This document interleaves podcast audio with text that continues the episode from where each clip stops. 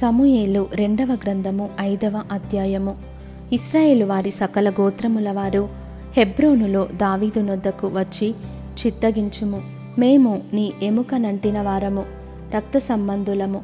పూర్వకాలమున సౌలు మా మీద రాజయుండగా నీవు ఇస్రాయేలీయులను నడిపించువాడవై ఉంటివి అయితే ఇప్పుడు నీవు ఇస్రాయేలీయులను నట్టి నా జనులను పాలించి వారి మీద అధిపతివయ్యుందువని యహోవా నిన్ను గురించి సెలవిచ్చియున్నాడని చెప్పిరి.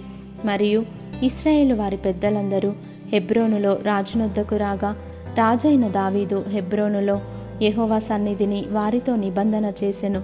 గనుక ఇస్రాయేలు వారి మీద రాజగుటకై వారు దావీదునకు పట్టాభిషేకము చేసిరి. దావీదు ముప్పది ఏండ్లవాడై ఏలనారంభించి నలువది సంవత్సరములు పరిపాలన చేసెను. హెబ్రోనులో అతడు యూదా వారందరి మీద ఏడు సంవత్సరములు ఆరు మాసములు ఎరుషలేములో ఇస్రాయేలు యూదాల వారందరి మీద ముప్పది మూడు సంవత్సరములు పరిపాలన చేసెను. ఎబుసీయులు దేశంలో నివాసులై ఉండగా రాజును అతని పక్షము వారును ఎరుషలేమునకు వచ్చిరి. ఎబుసీయులు దావీదు లోపలికి రాలేడని తలంచి నీవు వచ్చిన ఎడల ఇచ్చటి గ్రుడ్డివారును కుంటివారును నిన్ను తోలివేతురని దావీదునకు వర్తమానము పంపియుండిరి. అయినను దావీదు పురమనబడిన సియోను కోటను దావీదు స్వాధీనపరచుకొనెను. ఆ దినమున అతడు యబుసీయులను హతము చేయు వారందరూ నీటి కాలువ పైకి వెళ్ళి దావీదునకు హేయులైన గ్రుడ్డివారిని కుంటివారిని హతము చేయవలనని చెప్పెను. అందును బట్టి గ్రుడ్డివారును కుంటివారును ఉన్నారు. అతడు ఇంటిలోనికి రాలేడని సామెత పుట్టెను. దావీదు ఆ కోటలో కాపురముండి దానికి దావీదుపురమను పేరు పెట్టెను. మరియు మిల్లో నుండి దిగువకు దావీదు ఒక ప్రాకారమును కట్టించెను. దావీదు అంతకంతకు వర్ధిల్లెను. సైన్యములకు అధిపతియగు యెహోవా అతనికి తోడుగా ఉండెను. తూరు రాజగు హీరాము దూతలను దేవదారు మ్రానులను వడ్రంగులను కాసెపనివారిని పంపగా వారు దావీదు కొరకు ఒక నగరిని కట్టిరి. ఇస్రాయేలీల మీద యెహోవా తను రాజుగా స్థిరపరచననియు. ఇస్రాయేలీలను బట్టి ఆయన జనుల నిమిత్తము రాజ్యము ప్రబలము చేయుననియు దావీదు గ్రహించెను.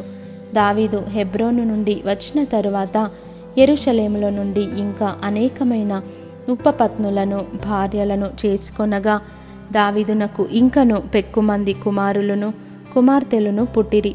ఎరుషలేములో అతనికి పుట్టిన వారెవరనగా షెమ్ము యశోబాబు నాతాను సొలొమోను ఇభారు ఎలీషువా నెపెగు యాఫియా ఎలీషామా ఎల్యాదా ఎలిపేలెటు అనువారు. జనులు ఇస్రాయేలీల మీద రాజుగా దావీదునకు పట్టాభిషేకము చేసిరని ఫిలిస్తీయులకు వినబడినప్పుడు దావీదును పట్టుకొనుటకై ఫిలిస్తీయులందరూ వచ్చిరి.